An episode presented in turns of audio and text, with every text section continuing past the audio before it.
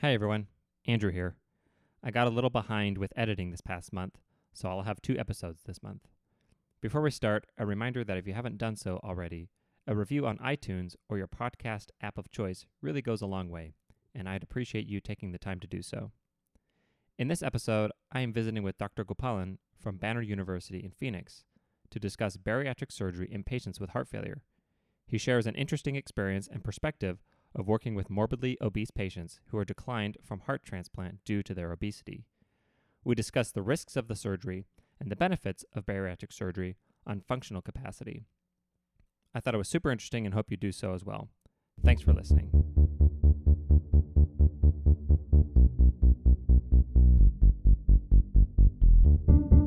This is AP Cardiology, and this is your host, Andrew Perry.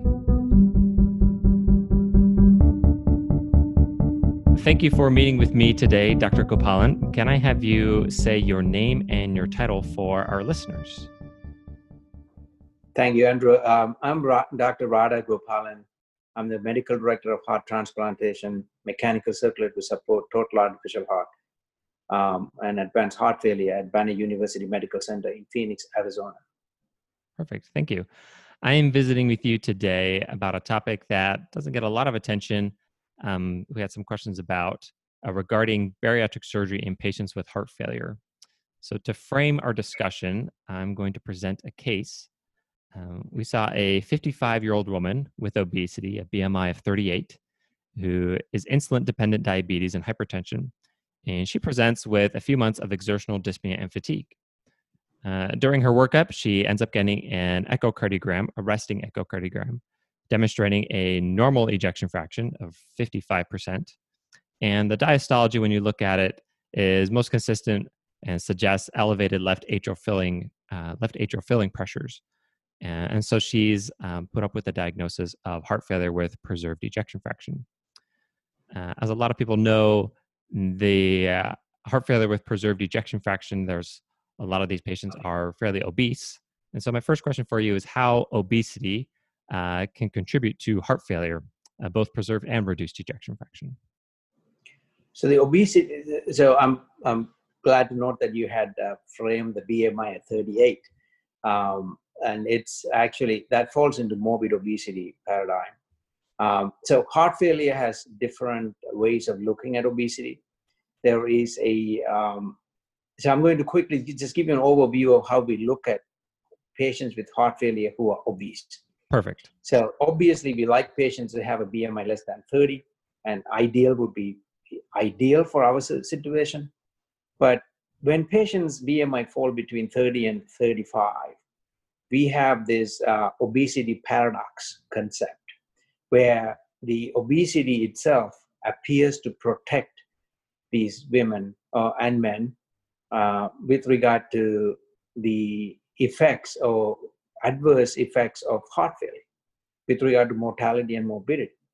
But once we cross, most of the uh, studies of retrospective analysis have shown that once you cross the BMI 35, then the adverse effects are enhanced or increased.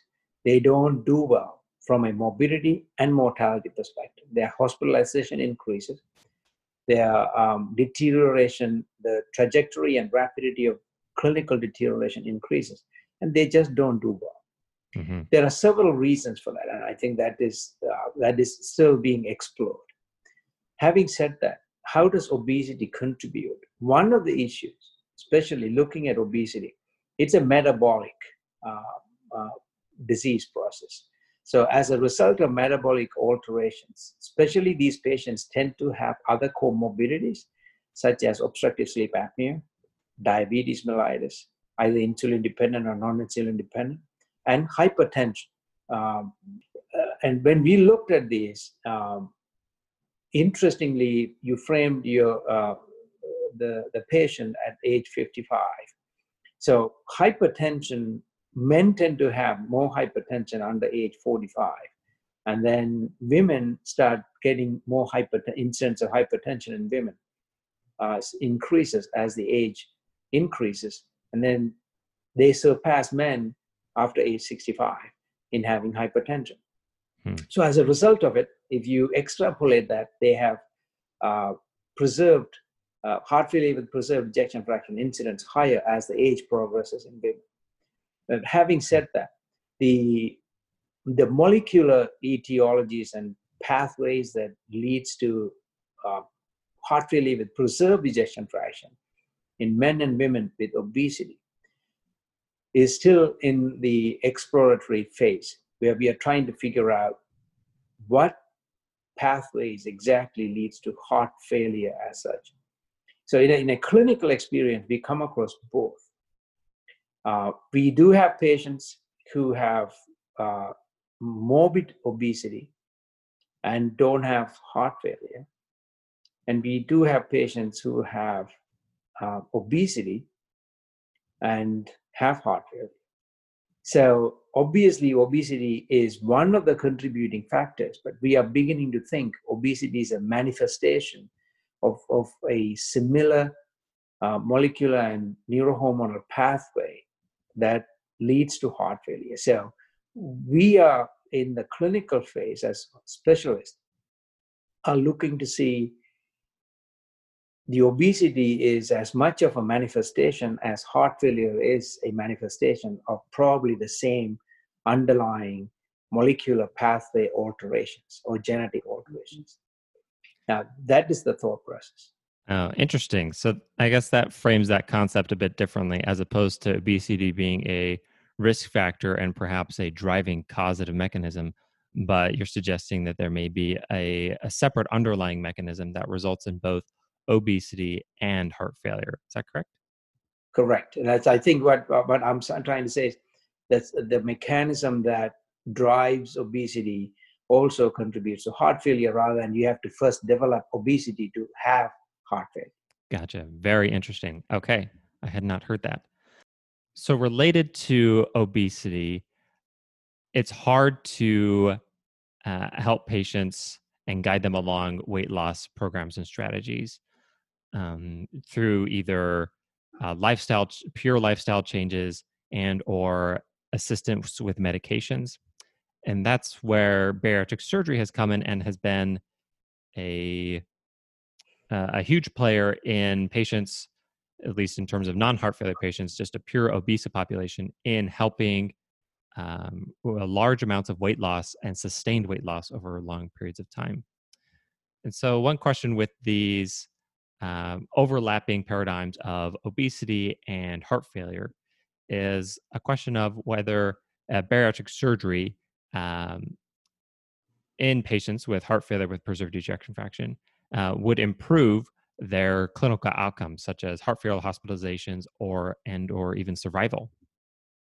Interesting question. So one of the things that so as you can see uh, in heart failure the obesity now is in the radar for us especially in our program we have been successful in performing um, uh, bariatric surgery in patients with severely reduced ejection fraction those are patients who are normally turned down by most of the bariatric programs as being high risk.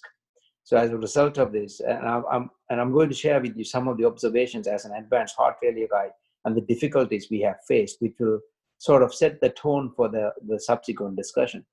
Mm-hmm. So what we find is that we have women and men, mostly women, and I'm going to say most women tend to, uh, there is the incidence of obesity in women is more than in men.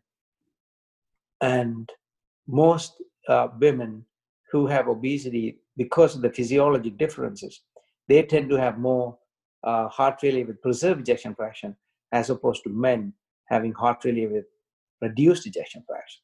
That's because of the physiologic difference. The physiologic difference is one of those that has been identified being women with obesity uh, or even without obesity any stresses, afterload stresses as such as hypertension or other uh, afterload stresses, women tend to develop concentric hypertrophy as opposed to men who have eccentric or eccentric hypertrophy of the heart.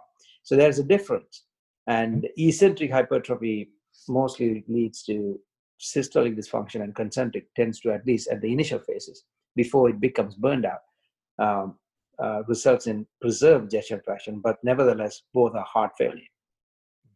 what we had felt uh, and experienced is that these tend to be young men and women between the ages of 30 to 50 who unfortunately develop heart failure. Mostly, my world has been exposed to reduced ejection fraction. That's when I get patients sent for me for transplant evaluation. Mm-hmm. Unfortunately, they are not transplant candidates if their BMI is more than 35. Mm-hmm. So most transplant programs in the country, it is a it is an exclusion criteria to transplant. That is based on the database that came out of uh, International Society of Heart and Lung Transplant, where we looked at patients who obese patients who underwent heart transplantation they had increased complications and their morbidity and mortality was higher compared to people who were not obese. As a result, we draw the line at BMI of 35. So, uh, what is the next step when these patients who have what we consider end stage heart failure to improve quality of life and extend their life? Naturally, we gravitated with the development and advances of mechanical circulatory support we gravitated to implanting uh, mechanical circulatory support, especially left ventricular assist devices in these patients, mm-hmm. hoping that will improve their ability to lose weight because it will improve their functional capacity. Mm-hmm.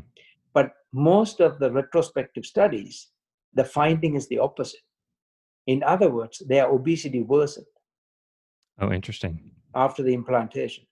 Hmm. So, as you know uh, perceived exercise capacity was not the driver of obesity it just the behavior of the patient they just even though they were able to exercise it just didn't get done and there were mm. other factors that was um, restricting and limiting the patient from going through it mm. so we started seeing these patients with left ventricular assist device who are now not candidates for transplant mm-hmm. still mm-hmm even after being implanted with the device.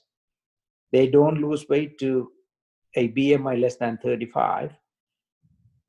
In fact, they started having more complications of the device because of the very obesity when it increased in size. The abdominal girth increased. And you know, anyone who had seen a left ventricular assist device, the, as the device itself is implanted within the chest cavity but there is a drive line that connected to the device that comes out of your belly abdominal wall yeah. to be connected to the batteries of the driver mm-hmm. we what we experience is when the abdominal girth increased with increasing obesity after device implantation their complications of driveline infection increased mm-hmm. and when they had driveline infection at some point in time we were not able to rescue them from yeah. developing sepsis and device infection, subsequent mm-hmm. hospitalization. Yeah. So we started seeing young patients with morbid obesity die without a doorway or a pathway for them to actually go to transplant. Mm-hmm. Which then left us to think about hey, how about we make them lose weight by bariatric surgery? Sure. And then the barrier there is that most bariatric surgeons won't touch these patients, if, even if they had a left ventricular assist device. From a cardiology perspective, we cardiologists think once you have a device, your circulatory system is taken care of. Yeah. So you, sh- you should be able to go for the surgery. We will clear it. But surgeons are not familiar with it and they will decline these patients unless the surgeons are working with a heart failure specialist who can then support them. Mm-hmm. That's what happened. So we are seeing nationally, and I'm sure internationally, more and more patients are undergoing bariatric surgery in collaboration with uh, with the collaborative work between bariatric surgeons and advanced heart failure cardiologists. Hmm.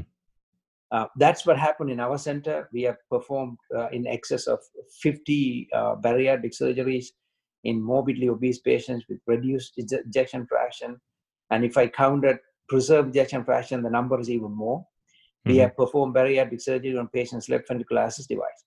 But here is what I want to comment on. Mm-hmm. The interesting thing that has been published and being looked at is we had few patients who were transplant, the barrier to transplant for them, they were evaluated in transplant programs. Mm-hmm. And the barrier to transplant was the obesity. Mm-hmm. Single barrier. And the patient was told, you get rid of this, you'll be a transplant candidate. Mm-hmm. They were referred to our center. We successfully got them through bariatric surgery. Their BMI dropped to below 30. Mm-hmm. And what we found out, they are no longer transplant candidates for another reason because they are doing much better. Uh, interesting. Okay. So they don't need transplant. So that allowed us to look at the benefits of bariatric surgery. Mm-hmm. So when bariatric surgeons and most of the programs follow these patients with regard to their other comorbidities, where we found heart failure improves, the requirement for diabetic medications decrease after mm-hmm. bariatric surgery, Mm-hmm. The requirement for the amount of antihypertensives for these patients significantly decreased or even eliminated. Mm-hmm. And m- most of the obstructive sleep apnea patients don't even require CPAP anymore. Hmm. So if you look at the benefits of it, it's multifactorial, not just not requiring transplant. So as a result, there are initiatives in most robust bariatric programs to start doing developing bariatric surgery as a strategy to even treat these comorbidities hmm. and influence these comorbidities rather than looking at obesity as a uh, as a secondary product of uh, these comorbidities i think they coexist so going back to our you know initial conversation about obesity and heart failure I yeah. think the underlying mechanism is perhaps very much linked together, and heart failure is not a result of obesity. We just happen to find that. Now, the question one mm-hmm. might ask in the academic world so, how about patients who don't have heart failure uh, who are obese? Right? Sure. And that question needs to be answered. And I think I don't, we don't know whether it is a matter of time. It's, it depends on how long you have had the heart failure, uh, obesity, in mm-hmm. order for you to manifest heart failure. And the other is what degree of other comorbidities that coexist in an obese patient. Mm-hmm. We have not teased out that fine tuned information to be able to answer that question. Interesting. I'm certainly no expert on this topic, but I do recall uh, coming across um, some data to suggest that bariatric surgery in obese patients does prevent the or there was a reduced likelihood of developing heart failure in the future for some of those patients. But of course, I don't know any of the caveats from that data or how, um, or some of that. Um, but going back to what you said to kind of go some more specifics is so we had, so you're seeing uh, patients who end stage heart failure, not transplant candidates because of their obesity.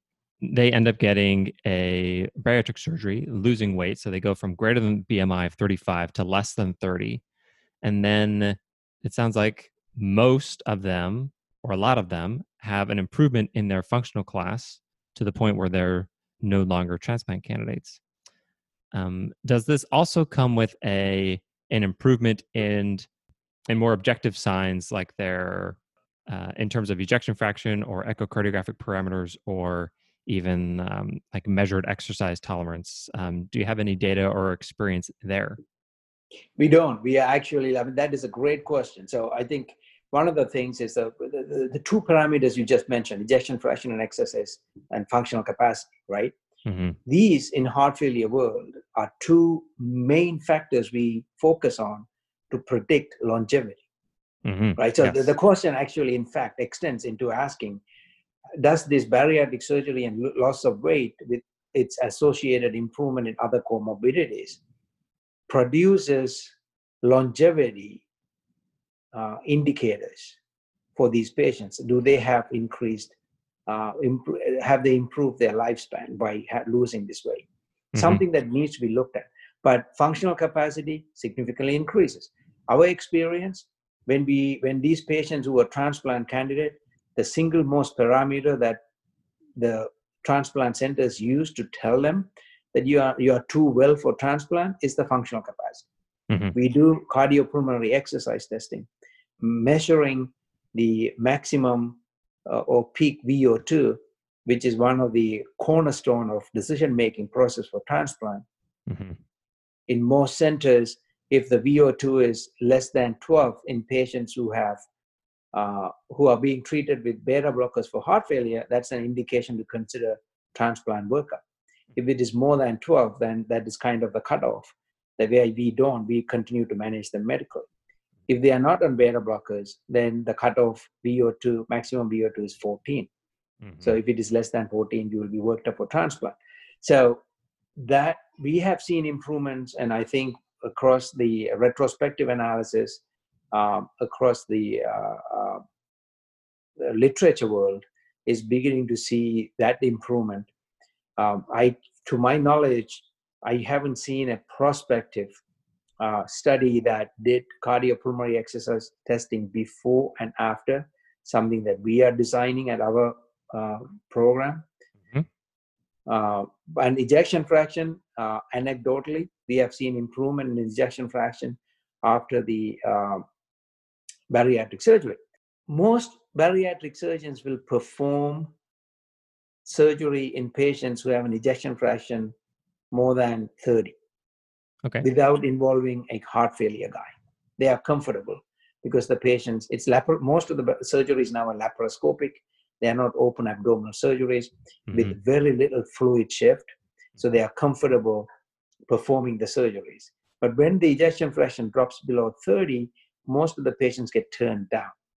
Mm-hmm. And what we are beginning to see, if the ejection fraction is less than 20, the chances of recovery of ejection fraction tends to be less mm-hmm. compared to the ejection fraction is higher if more than 30 mm-hmm. so in other words what we are beginning to look at is if there is moderate lv dysfunction i don't think we can still define very clearly from an ejection fraction perspective but i think what we could do is talk in terms of moderate versus severe lv dysfunction if there is moderate LV dysfunction and the weight loss efforts, including bariatric surgeries, instituted early, there is a increased potential for recovery of the LV function, hmm. as opposed to waiting till severe LV dysfunction occurs. And the reason in our world is most likely fibrosis. Sure. If irreversible fibrosis has happened in the heart, reversing that process and recruiting mechanical ability for the ventricle to contract, even if you reverse the underlying neurohormonal and molecular pathways sure. that resulted in obesity, doesn't seem to produce a robust result.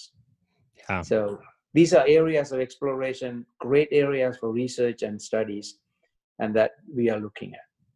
Very interesting. Very cool. Um, one last little question just to be clear. It sounds like this is also safe for these patients. So you had some patients, you've had a lot of patients go through this procedure and their outcomes and their surgical risks are acceptable. Like they're not a prohibitively high surgical risk for undergoing these uh, for this uh, surgery. Yeah, another great question. So Yes. So if you look at, uh, you know, one of the things we do in cardiology is risk assessment for non-cardiac surgeries, right? Mm-hmm. So um, every resident and fellow and internist and uh, cardiologist are called upon by surgeons and say, "I need clearance." Mm-hmm. And then at that point, you, you, our job is to assess the risk of developing cardiac complications during the non-cardiac procedures. Mm-hmm. What we found is that I have not excluded any patient with who had heart failure with reduced ejection fraction based on ejection fraction. In other words, we have performed bariatric surgery in patients who have an ejection fraction of 10%, but we have a process. Mm-hmm. Okay. And we have successfully um, got them through the procedure. Mm. Uh, because as I mentioned, it's a laparoscopic procedure. What we do is we get the patient ready, prepared. So a couple of things happens. And I want to, since we work with the bariatric surgeon closely, and I'm in the operating room at the initial phase of anesthesia uh, with the bariatric surgeon and anesthesiologist, watching these patients. So the process we utilize at our center is if a patient has an ejection fraction less than 25%, percent we bring the patient in, and if they have demonstrated and confirmed heart failure, we admit the patient a couple of days before and insert a PA catheter to measure hemodynamics. Mm. That way, we assess because, as you know, in obese patients, all your clinical examinations out the window. You can't even get a transthoracic echocardiographic images that tells you exactly where the patient is. We yeah. cannot look at the RV. It's hard to look at the IVC diameter to evaluate volume. And more mm-hmm. importantly, we have no idea what the cardiac index is to, mm-hmm. to uh, supply the obese patient. Sure. So we do a PA right heart catheterization with hemodynamics. And then based on that, if their cardiac index is less than 2.2, we place them on inotropic support. Mm-hmm. Okay, so they're being prepared with inotropes. Mm. This is under 25% ejection fraction.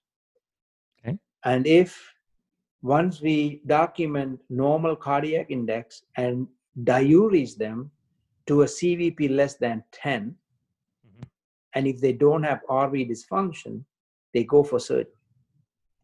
Okay. Because during surgery, the most feared time is two, two instances during surgery. Mm-hmm. That's what you have to buy. If you get the patient through those two instances, most of them go through the surgery without a problem. The first one is when you put the patient in reverse Trendelenburg. Mm-hmm. Um, so when when you put the patient to prepare for the surgery on the surgical table, there is significant reduction in venous return mm-hmm.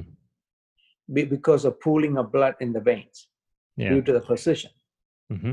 So at that time, the preload to the right ventricle is reduced, and as a as a uh, uh, consequence, the preload to the left ventricle is reduced, and sure. as you know, based on our you know calculations, the stroke volume is reduced, so cardiac output is reduced. They become mm-hmm. hypotensive, mm-hmm. and they have a tendency to develop arrhythmias. So that is one.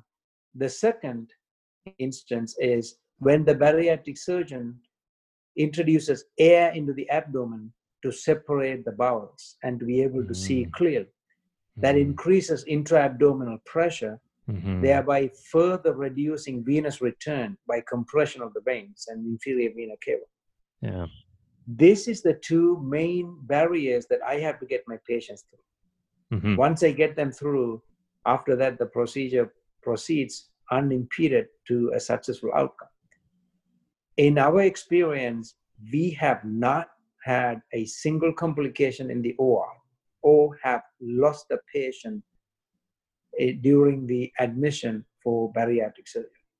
I have okay. lost patients afterwards because mm-hmm. of non-compliance and progressive heart failure and things like that. Mm-hmm. But we have not lost the patient perioperatively because of, a, of considering high risk. Gotcha. Okay. Very cool. Very interesting. I unfortunately am going to have to cut us uh, off there, but really interesting discussion really cool experience to hear about what uh, you're doing there with bariatric surgery and heart failure patients and i'm looking forward to hearing more about this. Sounds like you have some interesting um, studies and data collection uh, that you're working on right now so looking forward to hearing and reading more about it thank you andrew and uh, i wish you good luck with the continued service that you're providing to our young physicians cool no i appreciate it uh, thanks again, and hopefully talk with you again. Thanks for having me. Take care.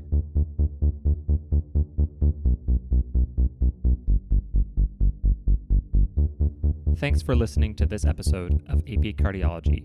This show is sponsored in part by MedPage Today. You can find transcripts of this episode and all other episodes of AP Cardiology on MedPage Today